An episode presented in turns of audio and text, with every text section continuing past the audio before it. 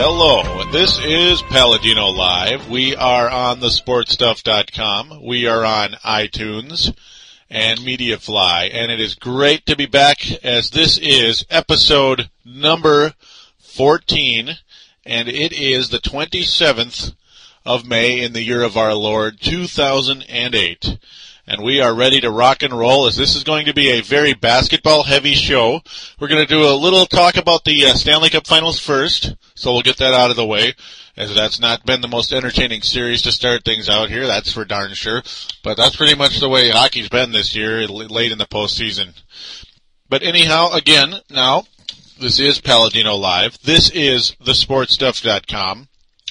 And of course, iTunes. Some of you out there download this show off of iTunes, and I've greatly appreciate it. Great to have you on board. I'm glad to bring this show to you, and I would like you out there, please, people out there that listen to this show, please tell your friends about it. Tell your friends about the show. Let's get this thing spread it out. Let's let people know. Let's get more listeners on board as we would like to get this thing on the move. Now, here on the sportstuff.com, we do have a message board and it is at thesportspodcasters.com forward slash boards, thesportspodcasters.com forward slash boards, along with on the front page of thesportstuff.com, there is a button that should say TSS boards on the upper right hand corner. It's there 99% of the time, provided there's no website construction going on, but site's been pretty sturdy of late and I'm very happy. It's been sturdy for quite a while now. Um, and it looks great. We have lots of other podcasts on here as well. Don't abandon Paladino Live though. Don't forget about me. But do check the others out as they are worthwhile. Especially if it's a team that you like or say maybe it's somebody that you've heard before and hey, you know, this guy's a pretty good podcaster. Yep. Well, it's, I'm glad to think, glad to hear that you might think I'm a good podcaster as you're listening to this show and keep on listening. As I said, keep spreading the word. Now, anyhow, there is a call in line and I'd like you to please, please use this as it adds so much to the show. It adds a third dimension to any podcast as we can interact with our fans or listeners by hearing their voice. You know, everybody can hear their own voice here on the radio. Why not? Give us a call here at 916-912-4263, 916-912-4263. It is a voicemail mention the show that you are calling. Say, I'm calling for Paladino Live and my name is Jack, or whatever, you know, probably leave a name in town, you know, whatever town you're from, that, that works too. So if you're from St. Louis, let us know. It just adds just some dimension to the show. Make your comment, complaint, trash talk, uh, compliment, whatever. You know, let's, let's have some fun. As, uh, this show actually will uh, have some involvement via the message board as I put on my first poll up there. Now, as I get into basketball, the question is going to be who should the Wolves take with the third pick? So, and I got a lot of response on here and I greatly appreciate it from you and I will be reading a lot of those responses and letting you know the results to this point. And of course this poll will remain up for a while because, hey, why not? Let's keep the discussion going. Now, first of all, we're going to head into the Stanley Cup Finals, and we're going to do that after a quick break.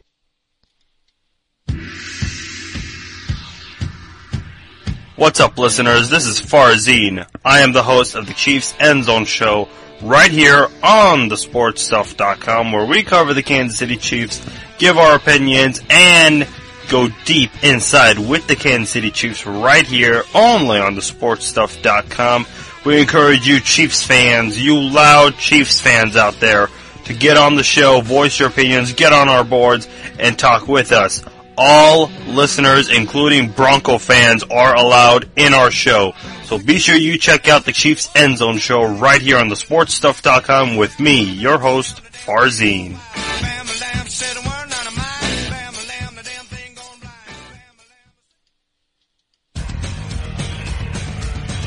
Here on the sportstuff.com. Get on board the Viking ship with Purple Mafia. We will talk about the new Purple People Eaters and the best running back in the NFL, Adrian Peterson. this team is ready to make a move forward. Purple Mafia is available on the thesportstuff.com along with iTunes and MediaFly. Simply download and listen to the most honest and passionate Vikings coverage.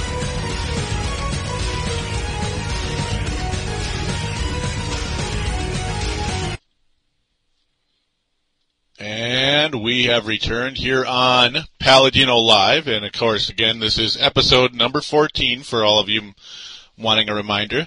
And, uh, well, real quickly, we're going to get into the Stanley Cup Finals, as that's the only major thing going on in hockey right now. And, well, it's going to be pretty brief because, well, Pittsburgh Penguins haven't scored a goal yet. We're two games in.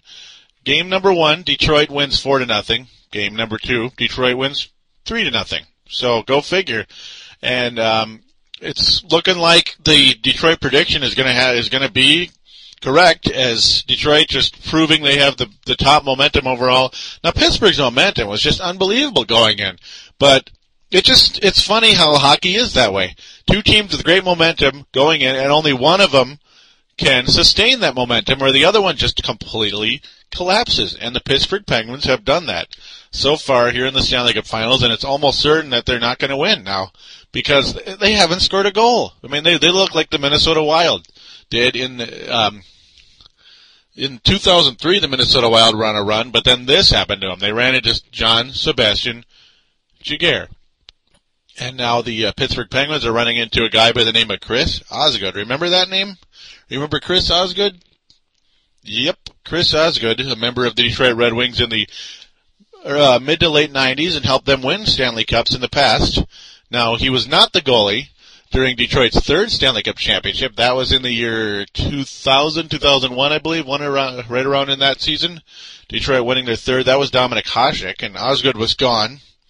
Um, and Hasek was the starting goalie going into the postseason, at least kinda, because they're kind of doing a similar thing that the Wild used to do with Roloson and Manny Fernandez, the little two goalie system.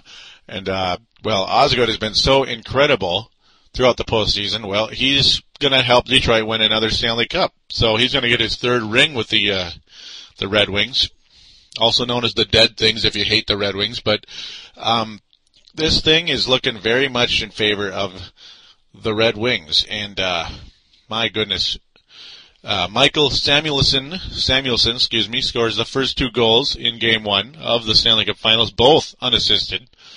Daniel Cleary gets the gets uh, the third goal, his second of the postseason. Samuelsson had his third and fourth, but then Henrik Zetterberg, a guy who's probably going to be one of the Conn Smythe Trophy uh, candidates in the postseason, with his 12th goal on the power play to bury the uh, unfortunate Pittsburgh Penguins. That was very late in the game. Uh, gosh, there's only about 23 seconds left in the game, so kind of uh, almost like rubbing it in. But hey, that's just how it goes. Your your goal is to to to get it done and win. You know, this is the Stanley Cup Finals. This isn't playground where you feel sorry for your opponent. You gotta you gotta get her done, and that's what happened. Now, I think Osgood has got to be the favorite for the Conn Smythe Trophy because he's uh, been perfect in the Stanley Cup Finals and has been excellent in the entire postseason. Um, Marc Andre Fleury, a guy whose stats were very much identical to Osgood, going in not the same, and that's unfortunate for Pittsburgh Penguins fans. And I'll get quickly into more into what I think is going to happen later on, but we're going to quickly slide here into game two. The box score, three to nothing. Just another not so fun game for the uh, Pittsburgh Penguins. Detroit scoring only 6:55 into the game. Brad Stuart his first goal, followed up by Valtteri Filppula. I God, I can't Filppula. Excuse me, I can't. That's a name I'm not familiar with, but uh, yeah, he was the number two star in this game, a goal and an assist. Osgood, number one star in this game, of course, 22 saves. And um, see, that, that's the thing. Osgood only had to say, stop uh, 19 shots in game one and 22 in game two. So what does that tell you? I mean, Pittsburgh just not the same. Very flat. Um, Valtteri got, getting his uh, Phil Pula, excuse me, there you go. I think I finally got it right. His fourth goal, assisted by Johan Franzen and Brad Stuart. So uh, Thomas Holmstrom got the second goal, assisted by Henrik Zetterberg. But um, yeah, Detroit peppering Marc Andre Fleury. I believe they've had 34 shots in both games, as I'll go back and check that super duper quick. 34 shots in game one, and, or in game two, excuse me, 36 in game one. So, yeah, Detroit clearly the aggressor, and Pittsburgh, well, Pittsburgh pretty much covering their their face. They're the kid getting beat up, covering their face right now, saying, "Okay, stop, stop picking on me. I can't do this right now. Stop it. This is this is worse than I ever imagined." And but uh, these are two teams headed in two different directions, long term and short term. Now, short term right now, Detroit is obviously clearly the team heading towards a championship. Pittsburgh heading towards um, not getting one. You know, headed towards second place or whatever you call it. Just you know, their season ending without a without a a, a title. But um, it is my opinion that long term, long term, these teams are also headed in another direction. Now, it could take longer than I expected, as in episode 13 I did make the comment that I think this could be Detroit's last hurrah. At least a last hurrah in terms of Stanley Cup championships. Like, they may end up like the, say the Boston Celtics in the NBA, or, uh, how they continue to, um, be very, very competitive years after they won their last NBA title because the Celtics won their last NBA title in 1986. And uh, we're still competitive through 92 with the big three, McHale and uh, Parish and Larry, the legend, Larry Bird. So um, it could be the case with Detroit, where they, I think this is going to be their last Stanley Cup for a while. Now this is just my opinion. So I could be totally wrong, but um, when you got guys like Osgood and Hasek getting much older, you know, Hasek is what about 43. Um, Nicky Lidstrom, Nicklas Lidstrom, the best defenseman in the league, is 38, and uh, Chris Osgood is uh, 36, or he will be 36 November 26th. So, yeah, I mean, age is going to catch up. Obviously, uh, guys like Steve Yzerman, he's he's he's gone. So, and I can't imagine that Chris Chelios is going to play too much longer, despite the fact he is ageless, because he just keeps playing. Um, but I just am not convinced that this team is going to be in the Stanley Cup Finals three times the next couple of years. I mean, yeah, Henrik Zetterberg, who had a phenomenal year, is only. Uh, see, this is why they're going to stay competitive because you look at Zetterberg, he's only about 28 or will be 28. So he's still got quite a ways to go. His hockey players last in this league. He had 92 points this year. Uh, other players here with uh, Rafalski is much older, 70, 73 he's born, so that makes him about 35. Um, you know, you got all these valuable guys on this team that are aging, and that's just the way it's going to be. Johan Friesen, solid year, nothing spectacular. He's only, well, 38 points. That's okay. That's not a kind of guy that's going to lead you to a championship. He's about six months younger than myself, so 28. So there you go. Whereas the Pittsburgh Penguins, it's just, there is no reason to not believe that this team is on their way to being the next dynasty. Like Detroit is the going to be the old dynasty. They're going to win one more, and then the torch will be passed to the Pittsburgh Penguins. In my opinion, I think it's dynasty of old versus dynasty of new. And of course, the veterans are going to get one last time because when they face head to head, you know, the veterans, if they still got it, they're going to take it, baby. If they still got that talent, they're going to take it. And that is what is taking place this season as the Pittsburgh Penguins will be back in the Stanley Cup Finals. If they're not, I will be completely shocked. And I'm saying so shocked, I won't know what to think. So that is my analysis on the Stanley Cup Finals. Detroit, well, I picked them in seven, and I don't think it's going to be quite that many anymore. It'll probably be oh, four or five. So that's unfortunate, but that's how it goes. And um, that is my analysis, and we will return for some heavy basketball talk. We're going to talk about the NBA, or who the Timberwolves should uh, draft, and also the conference finals. Boston Celtics, Detroit Pistons, LA Lakers, and the San Antonio Spurs, both of which right now are pretty much on course with what I expected, believe it or not. And I will get into that right after this.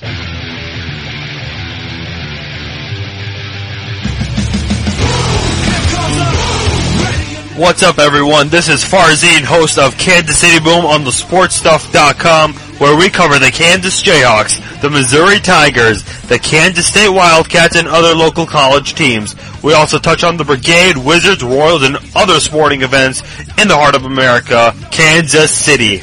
Only on Kansas City Boom.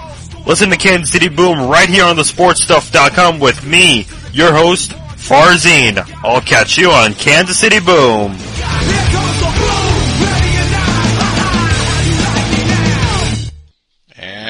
We are back here on Paladino Live. And first of all, we are going to now get to that poll. Who should the Wolves take with the third pick? So now this is on the sports stuff boards. It is in the NBA section, in the Minnesota Timberwolves section. I am the moderator for this section, as that's my quote unquote title here on the sportstuff.com. So, um, let's dive right on in here. Now, the poll consists of four players OJ Mayo, Brook Lopez, Jerryd Bayless, and Danilo Gallinari. And right now, Brook Lopez is leading six to three over OJ Mayo. Jerryd Bayless and Danilo Gallinari not getting a single vote. So I don't know what the deal is with that, but uh, that's how it goes. I'm surprised that Brook Lopez is winning, as I personally picked OJ Mayo, but a lot of you out there like Brook Lopez. Now I understand the Minnesota Timberwolves didn't even have a center pretty much all year uh, when Theo Ratliff went down with that knee injury and eventually was waived and picked up by the Detroit Pistons. But I I don't know. I I'm sticking with my guns, folks. OJ Mayo to me is the guy is the guy to take home on draft night. And um I've heard talk that Rashad McCants is in trade discussion or they are in trade discussions. Uh, his name is being brought up. So um I'm 100% for at least exploring what you can get for Rashad McCants. And if that indeed is going on, OJ Mayo, baby. OJ Mayo. You know, there you go. There's your solution.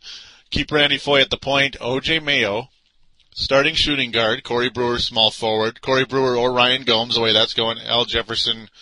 Um, unfortunately, well, you're going to have to decide on what to do at center. That's the problem. But uh, you got to take the best player available, especially when you're the Timberwolves, because this team always screws up. Whenever they draft on need, like Radoslav Nesterovic, to me just a complete waste of time.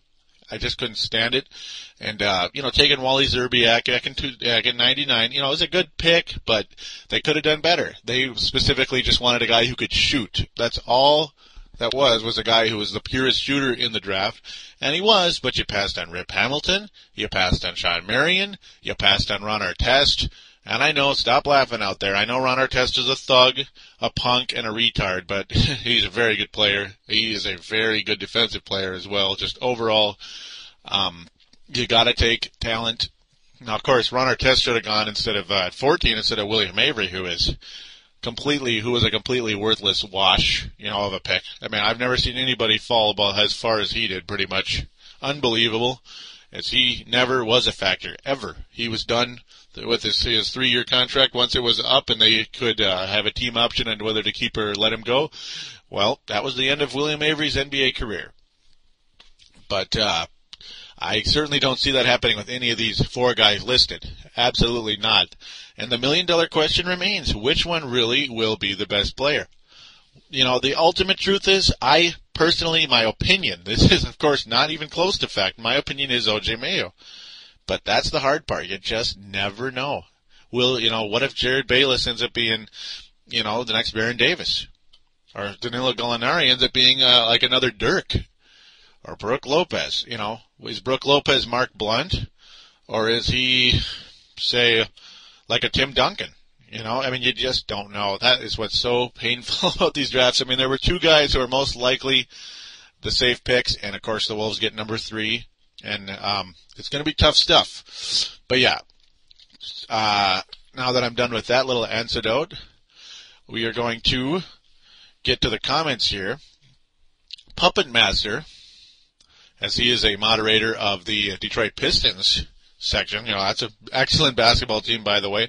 His comment, OJ Mayo, endless talent, definitely don't go with that foreign guy. The Pistons tried that, didn't work. I hear you, man. I hear you. Darko Milicic, what a what a what a bummer, man. You could have had Carmelo Anthony, you could have had Dwyane Wade. You know, oh, wow. And there, there's another player. Uh, it's escaping me. You could have had. Uh, I'm not 100% sure who it was. It may have been Chris Bosh. I could be wrong. Bosh went the year before, but yeah, good point, Puppet Master. And yeah, I'm I'm with you. I'm with you, OJ Mayo, buddy. Uh, Rusty, administrator, and obviously co-host of the crossover, Knicks and Nets, Nets and Knicks, excellent show, love it. Uh, his comment, if I was Kevin McHale, I'd seriously be looking at Brook Lopez. The T-Wolves need another quality big to back up Big Al, and Lopez looks like looks a very likely type. Excuse me. If they decide to go small, well, then I'd go OJ. The thing is, though, the T-Wolves already have Foye, McCants, and Telfair vying for extended minutes in their backcourt. It's a tough call, but I'd go with Lopez. I agree, Rusty. It's a very, very tough call, and um, I lean, I lean OJ. Um, I'm not, I'm not sure if you really want to worry about somebody backing up Big Al. I'm, I'm pretty sure Rusty means more or less he's got a, you know, somebody to be with Al up there in the front. Lopez, I mean, yeah, you'd want Lopez and Al together. You'd want Lopez, if, if, if you're going to get him, you're going to want him to be the starting center and Big Al at power forward and, and, you know, competition at small forward between, uh, Ryan Gomes, if he's here. You know, if we re-sign him, he's a unrestricted free agent, by the way, or, uh, Corey Brewer, who is absolutely going to be here long term. Now, good point about the overcrowded backcourt. Uh, and to me, if, if OJ is indeed the guy, McCants most likely is gone, as they're not going to trade Randy Foye. Just they're just not, not yet. That's uh, he's he is too big of an investment to just dump just yet. Despite I was very very disappointed in him last year, as a lot of you probably know already. Telfair, of course, not a guarantee to return. You just don't know if somebody's going to spend too much for him. As um, we all went through the Phoenix Suns deal, Marcus Banks Marcus Banks offered five and a half million dollars by the Phoenix Suns years ago. Ridiculous, stupid, and uh, Suns are not happy about it. As uh, our buddy Dang Davang, probably not a big fan of Marcus Banks either or his contract, and uh, somebody might make the same mistake with Telfair. I would love to have Telfair back, but not at that price. So we'll see what happens. Next comment made by Quack Quack, moderator of sports betting and the Portland Trailblazers, a team I like a lot. Uh, he's responding to what Rusty said. He says, I doubt they're looking to draft Al Jefferson's backup with the number three pick. Exactly. Yeah, I mean, yeah, that's true. But then Rusty quickly responds, I didn't mean backup in the sense that he could come off the bench to give Al a break. I meant backup in sense that he could start alongside Al and take some of the pressure off his enormous shoulders. Exactly. Exactly. You know, good point. Now there is Dave uh, Deng, moderator Phoenix Suns and great Run and Guns podcast, Phoenix Suns show. I would address the need for another big and go with Lopez. So another Lopez vote as the Aussies love Lopez. I saw his highlight video on NBA.com. He's pretty ferocious inside on both ends. So, yeah, good point. I mean, Lopez getting drafted would not kill me. It just wouldn't. Now, Gotts, who is the Twins podcaster on this station, he wants Lopez. I personally don't care for OJ Mayo, and the combination of Jefferson and Lopez will be hard to match. Nowhere near the caliber of Robinson Duncan, but it's better than what they have. Well, absolutely. absolutely it's better than what they have. Is uh you know, the the closest thing we ever had to Twin Towers is either Joe Smith and Garnett or Rasho and Garnett. And uh, yeah, those two just you know those two guys, Rasho and Joe Smith, softies with a capital S. They're soft with a capital S. They're terrible, I tell you. Especially Rasho as the center position for the Wolves. You know, I mean, there's a reason why I'm nervous and afraid to take a center with the Wolves because we have been putrid in that area forever. Every time we take a center, we blow it. It's the wrong guy, and he's a pussy, and I just can't stand dealing with that. And I, I just pray to God that Lopez isn't that guy. Well, we'll see. As uh, he he would be most likely the best center in Wolves history. As uh, he, he would have to be. If he isn't, then it's the worst pick ever. You know, Kevin McHale should be fired after that. If he wasn't fired six years ago, you know, you know he should be fired for this draft pick. If uh, say he takes Lopez and he falls, my opinion right there. Um, Quack Pack just laughing at Rusty's enormous the comment about uh, enormous shoulders. All right, Red Sten, moderator, San Antonio Spurs. All righty. And his comment, Lopez. That's who he wants. A lineup of Foye, McCants, Brewer, Aljeff, and Lopez with Telfair, Gomes, and Snyder off the bench will help them become somewhat competitive. And if Foye develops into a good point guard, then yeah, they'll make the playoffs in a few years. Brewer is key to this team too. Absolutely, Redsten. Nice comment. Good insight there. As uh, yeah, it would definitely complete the lineup. That's for sure. You'd have a full-time center. Um, obviously, no guarantee Telfair, Gomes, or Snyder will return. I'm sure at least two of the three will. I wouldn't mind if all three did, but we'll see. Good comment though, definitely. As you guys are trying to, definitely trying to make me believe in Lopez, and uh, well, I mean, yeah, to this point, I wouldn't think he'd be the worst pick, but yeah. Cush, administrator, and obviously the head coach, the head coach. what am I talking about? The podcaster of running, of running with the Bulls. Excellent show also. He voted for Brook Lopez just for headline purposes on draft night. Brook heads to the land of 10,000 lakes. Ah, gold. So making a little quick comment there as he's just having fun. But yeah, he, in all seriousness, does like Lopez as his comment also after that. But seriously, folks, I like Lopez with Jefferson. That's a that's good size there. Brewer and Foye too. They have a nice young core. Yep, sure. Not a bad comment. You guys are continuing to make me believe. And um, hmm. So Rusty is telling uh, Cush to never try comedy again. nice. Uh, quack pack, quack pack, quack quack. Sorry. Brook Lopez is a stud. He is he has incredible touch in the post, and he takes over games when they're on the line. Exactly. That's the one thing that was mentioned on KFAN by Paul Allen. He also made that comment that Brook Lopez, the ball did go through him. Um, whenever Stanford needed shots to be made late in the game, Brook Lopez was a go-to guy. Now we know that's college basketball, but a go-to guy is a go-to guy. So it's somebody that desires to lead his team when they need shots. And uh, Kevin Garnett never was that here in Minnesota. So if you get a guy who wants to be clutch and has that desire to go out and hit the clutch shots late in the game, I'll let Tim Duncan in the post. That's that that's cool. That's probably the most intriguing part about Brook Lopez, right there. That's that's some good talk right there. Second City diehard, moderator, Chicago Cubs, and also Bears fan. Uh, he's responding to Brook Lopez's uh, Quack comment, and he says, but he also seems to have limited athleticism, which could really hurt him on the defensive end. Mm-hmm. That's my concern. You just don't know. And um, well, he did block 2.1 shots per game. Don't forget. To me, it's his rebounding is his uh, weakest point. Rusty again comments, I'm not sure that's a huge issue with the position he plays as he's responding to Second City diehard. He'll have the likes of Corey Brewer backing him up. So any deficiencies in Lopez's D might not be as much of an issue as they might have been, uh, might have otherwise been. We'll see. We'll see. That's kind of hard to say. You just don't know.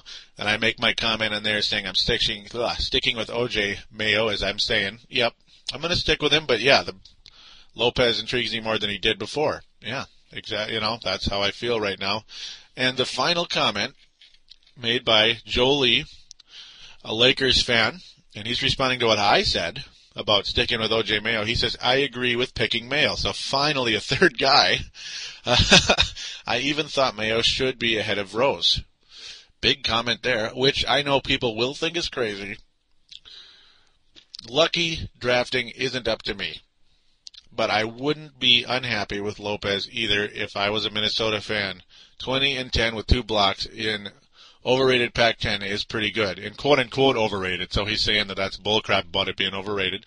Yeah, Pac-10 isn't too bad, but I do agree. I really love Mayo. I think he has the star quality, and a team that gets him won't be disappointed that they didn't get a top two spot hmm I agree. I, I think Mayo is clear, clearly the number three guy, just like Dwyane Wade was in the uh, LeBron James and Carmelo Anthony era.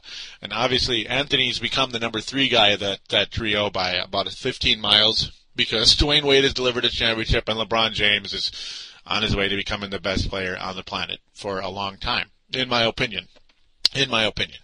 But, um, yeah, Dwyane Wade became that, and we'll see. In Miami, rumors abound. Miami likes OJ Mayo enough to at least think about him at number two. At least, you know, they really are intrigued by him, apparently. I'm not completely buying that they're going to pass on Derrick Rose or Michael Beasley for OJ Mayo, but you never know. You never know. I mean, I'm thinking it's going to be, uh, oh, it's probably like 5% chance that they do that because you're passing on one of, you know, you're passing on a clearly number, number one, number two guy. So we'll see. We will see. Um, uh, with that, we're going to move quickly, very quickly now, to the NBA's conference finals. And as I said, both series going exactly as I expected to this point, believe it or not, despite the uh, the shakeup that Detroit did. Now Boston winning game one. Here we're starting with the Eastern Conference Finals. Boston, of course, winning game one, 88 to 79. Garnett very big in this game, and that was the night, you know, and I'm like, you know, I really, you know, I'm gonna stick to my guns here. I I really, I got a sneaky feeling that the Boston Celtics are gonna win the whole thing the whole thing. That's what I was thinking that, that night as I was watching. That this team, despite their deficiencies on the road, they're to win the whole dang thing. And um, well, maybe as Garnett was huge this night, 26 points, four nine rebounds, four assists, huge. You know, absolutely huge. Rondo with five steals. So, and uh, Pierce solid game, 22 points. Ray Allen kind of eh, nine points, but um, very intriguing night by Boston as they pretty much handled the Pistons all night. It was never really that close of a game except for small stretches here and there. But game two was the one that scared a lot of people into thinking, hey, you know, maybe Detroit is going to win this because Boston now is going to be tested. As, as Detroit wins 103 to 97, Boston loses at home to Detroit. Um, my friend Paul Tuniverse, Kenneth, made a comment saying that, uh, Pistons are going to win now, the whole thing, like like beat beat the Lakers or Spurs too. Uh, yeah, it's possible, very possible, but I am going to stick to my guns. Um, I made that comment anyway. Ray Allen finally wakes up, nine of sixteen from the floor, two of four from three, and made all five free throws. Twenty-five points. Ray Allen finally waking up, so that was a good sign, at least in that sense. But Rip Hamilton, huge, absolutely huge in this game. He hit big shots all over the place. He shot below 50%, but he made 10 of 12 free throws.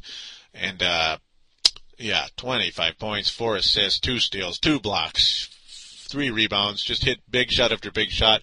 Chauncey Billups looking, looking healthy, at least in this game. In this game, 19.7 assists, big shots down the stretch. Big shot Billups. 2 of 2 from three point range. Raweed, as he smokes weed all the time. Rasheed Wallace. Uh, also contributing nicely, 13 points, 10 rebounds. Uh, McDyess really becoming a factor here, 15 and 8, 15 points, 8 rebounds, 3 steals. But Tayshaun Prince, ever, the ever consistent defensive menace, playing 44 minutes in this game, doing a very, very good job, despite, you know, being an average shooter, average to be a below average shooter, 5 of 15 from the floor. Um, the big three looking very good on this night. It's unfortunate as they just did not get it done. Pierce with 26, Garnett 24 and 13. Those are like the numbers he got here in Minnesota in the past. But that is just it just wasn't enough. Sam Cassell not seeing the light of day all of a sudden. And uh, a lot of us wondering what the heck was going on at that point. As uh, you need some type of spark, you get things going. No Sam Cassell. No Sam Cassell. But fortunately, Game Three came around, and uh, if my prediction of Boston going to squeak this thing out in seven was going to be true, they need to win a road game, and you know to regain home court advantage. And guess what, folks? Boston destroys Detroit in Detroit. They finally, finally conjure up some of that old Celtic magic and defeat the Pistons on their court, 94 to 80. As uh, this game pretty much no contest through the first half. Got a little closer in the second, but never really close enough. Uh, Detroit fans booing the entire game. absolute just boo, boo, boo. You know, they were not happy campers at all. There's some arguments between the uh, sports commentary commentators, I apologize, or Mark Jackson saying, well, yeah, they should boo. You know, they, have every right to be upset with this team, you know, for performing so poorly at home when, uh, you know, this is an opportunity to take the driver's seat in the series. Jeff Van Gundy disagreeing, uh, saying, hey, you know, you gotta support your team. You know, maybe you could get a rise out of them if you stand up and say, hey, let's go, pump it up. But, uh, I, I, I agree with Mark Jackson. Mark Jackson, you know, Mark Jackson and I seem to think exactly the same way whenever we make any comment at all. And, and you know, I, it's pretty cool. Guess one point guard to another. So there you go. You know, we seem to think alike a lot when it comes to things like that. Uh, yeah, fans had a right to boo because being, I've been on the wrong side of these type of games before as a fan in the stands. Minnesota going in one to one, uh, coming home one to one against San Antonio years ago, getting beat by what 35. I mean, uh, it is painful and really disappointing when you think your team has some type of uh, momentum on their side and they just lay an egg beyond belief. Now this was way, way back in uh, '99, the spring of '99. San Antonio had not won a championship yet, so I, you know, this wasn't during any dynasty run. So just letting you know on that one there. So I, nobody knew about San Antonio winning championships just yet back then. Uh, Rip Hamilton, the leading scorer again on this night. 26 points for the Pistons, but he was the only guy who really stepped up other than uh, Rodney Stuckey, who has been very valuable for the Pistons. He has been holding that team together at the point guard spot as Chauncey Billups again struggles mightily. He was a minus 25 in this night, one of six from the floor, not aggressive at all. Six points, four rebounds, two turnovers, three rebounds in only 27 minutes. So Chauncey Billups and that hamstring, not looking good at all, and could be the uh, end of the line for the Pistons long term if Chauncey Billups cannot regain his his quickness. As uh, it, it's it'd be a shame to see the Pistons lose because of that. It'd be better to see them lose because Boston steps up and uh, beats them, just simply beats them at their best. As that's what sports, that's when sports are at their best when things go in that direction. Now, very quickly into Game Four. This was a butt whooping for Detroit this time. Detroit wins by 20 this time, 94-75 or 19, whatever, if you want to be exact. Ray Allen's uh, shooting back to sleep again, only two of eight. Rondo two of eight. Uh, you know, Ray Allen manages 11 points because he got 7 and 9 from the line, so not bad. Not a single player gets over 16 points for the Celtics. Garnett, the overall top player in this game, 16 points, 10 rebounds, and 3 assists, along with 2 blocks. But this, my goodness. Now, I forgot to mention Jason Maxiell of the Detroit Pistons. Now, he had uh, 14 points and 3 rebounds and 1 block in this game. But yeah, that block, again, guess who that block was on? Kevin Garnett. And guess who two blocks in the previous game were on? Kevin Garnett. Jason Maxiell has been swatting Kevin Garnett like like he's like a schoolboy out there. It's been unbelievable. As they they've been some embarrassing blocks, boy. I mean, game three, me and me and uh, Marcus the forecaster were watching game three at Mark's apartment, and uh, my God, man, I, I was just I just Marcus is on the phone. I'm watching the game, and I just flip out. I couldn't believe the Garnett. Garnett didn't even get to move forward. Maxiell already had his hand in the ball. Garnett couldn't even follow through on anything. The ball never even came out of his hands until it was on the floor. Unbelievable play by Jason Maxiell. His uh, Pistons find two really awesome role players in Rodney Stuckey and Jason Maxiell. Stuckey just might become a, uh, more than just a role player the way the direction he's going. A great draft pick by the Pistons in the mid rounds. McDyess, though, the story of the night. 21 points, 16 rebounds in game four as the Detroit Pistons even up the series. Uh, Chauncey Billups struggling again, only 3 of 12 from the floor. 10 points, though he did get two assists, or two steals and no turnovers, so that's good for Chauncey. But other than that, um, this series is not a knotted up and pretty much exactly where I expected it. Just they just flip flopped games two and three. So go figure. I am sticking to my guns. Boston in seven. I think Boston wins game five on Wednesday, loses game six on Friday, and wins on Sunday afternoon in Boston. I mean, they will win that game. There is no doubt in my mind that Boston would win game seven at home against Detroit. Absolutely. Only one team can win game seven on the road, and that is the San Antonio Spurs. As now we slide over to the Western Conference as we are getting into the twilight of episode number 14. That series is three games in. The Lakers in game one, trailing by 20 points. And uh, I remember chatting on here with Farzine and other members of the uh, sportstuff.com boards saying, man, San Antonio's going to win the whole dang thing, aren't they? Because the way they were kicking LA's butt and how San Antonio, when they play like that, they never blow their lead, right? Ever. San Antonio never gives up a game in the playoffs in that type of situation. When they're hitting, it's over, and they're going to go on and win the championship again. It's the last thing we want. But uh, I, it was just unbelievable what happened. After uh, sometime during the uh, the second quarter, how LA recovered and got within. Oh, they got within eight points they got under 10 points, believe it or not, at halftime. And it's like, huh, there's still a shot here. LA still trailing after seven, but then they beat the San Antonio Spurs 24 to 13 in the fourth quarter.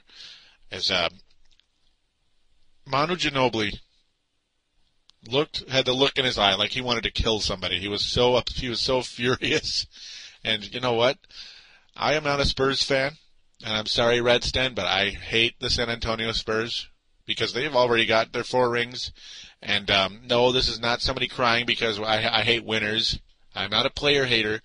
I I'm not a Spurs fan, and uh, I'm tired of seeing them play. I don't like Tony Parker and Ginobili because I think they just I just don't like their attitude. I just don't. They, I think they have an attitude. Uh, Bruce Bowen, I don't like at all. He's very, he's very much a cheap shot. Other than the fact he's a very talented player, he is a cheap shot, absolutely. Um, so yeah, it felt good watching the Spurs blow this game. It really did. Despite Tim Duncan's 30 points and 18 rebounds and four blocks. That is like a Hall of Fame game by Tim Duncan. Unbelievable game. The crazy part though of the whole night, Kobe Bryant Kobe Bryant, two points in the first half. Two points. And then you gotta think, hey, you know what? Somehow, some way, along the line in this game, Kobe Bryant is going to make up for that first half. And he finished with 27 points.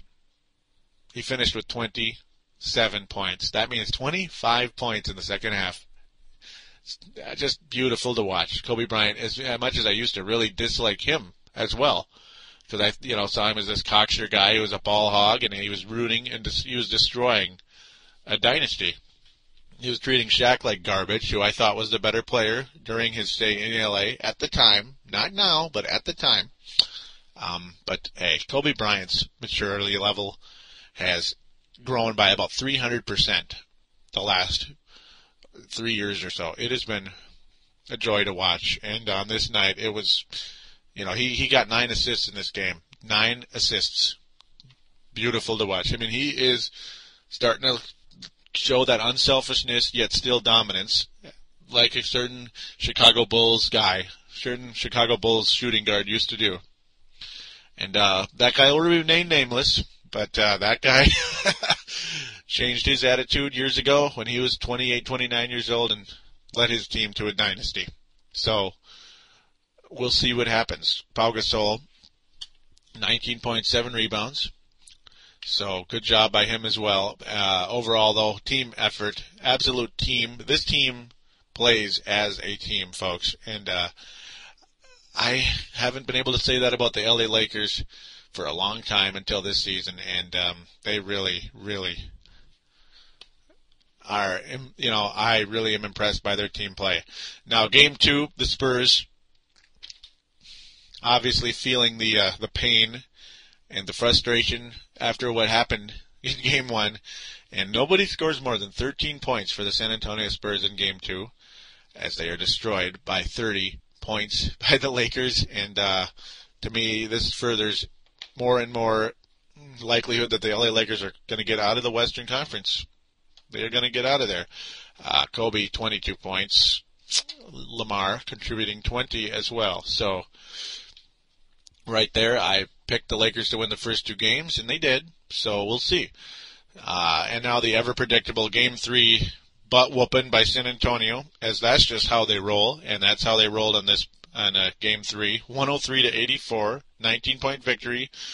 Kobe breaks out the scoring, but the assists are gone. No more assists. He got one. Una.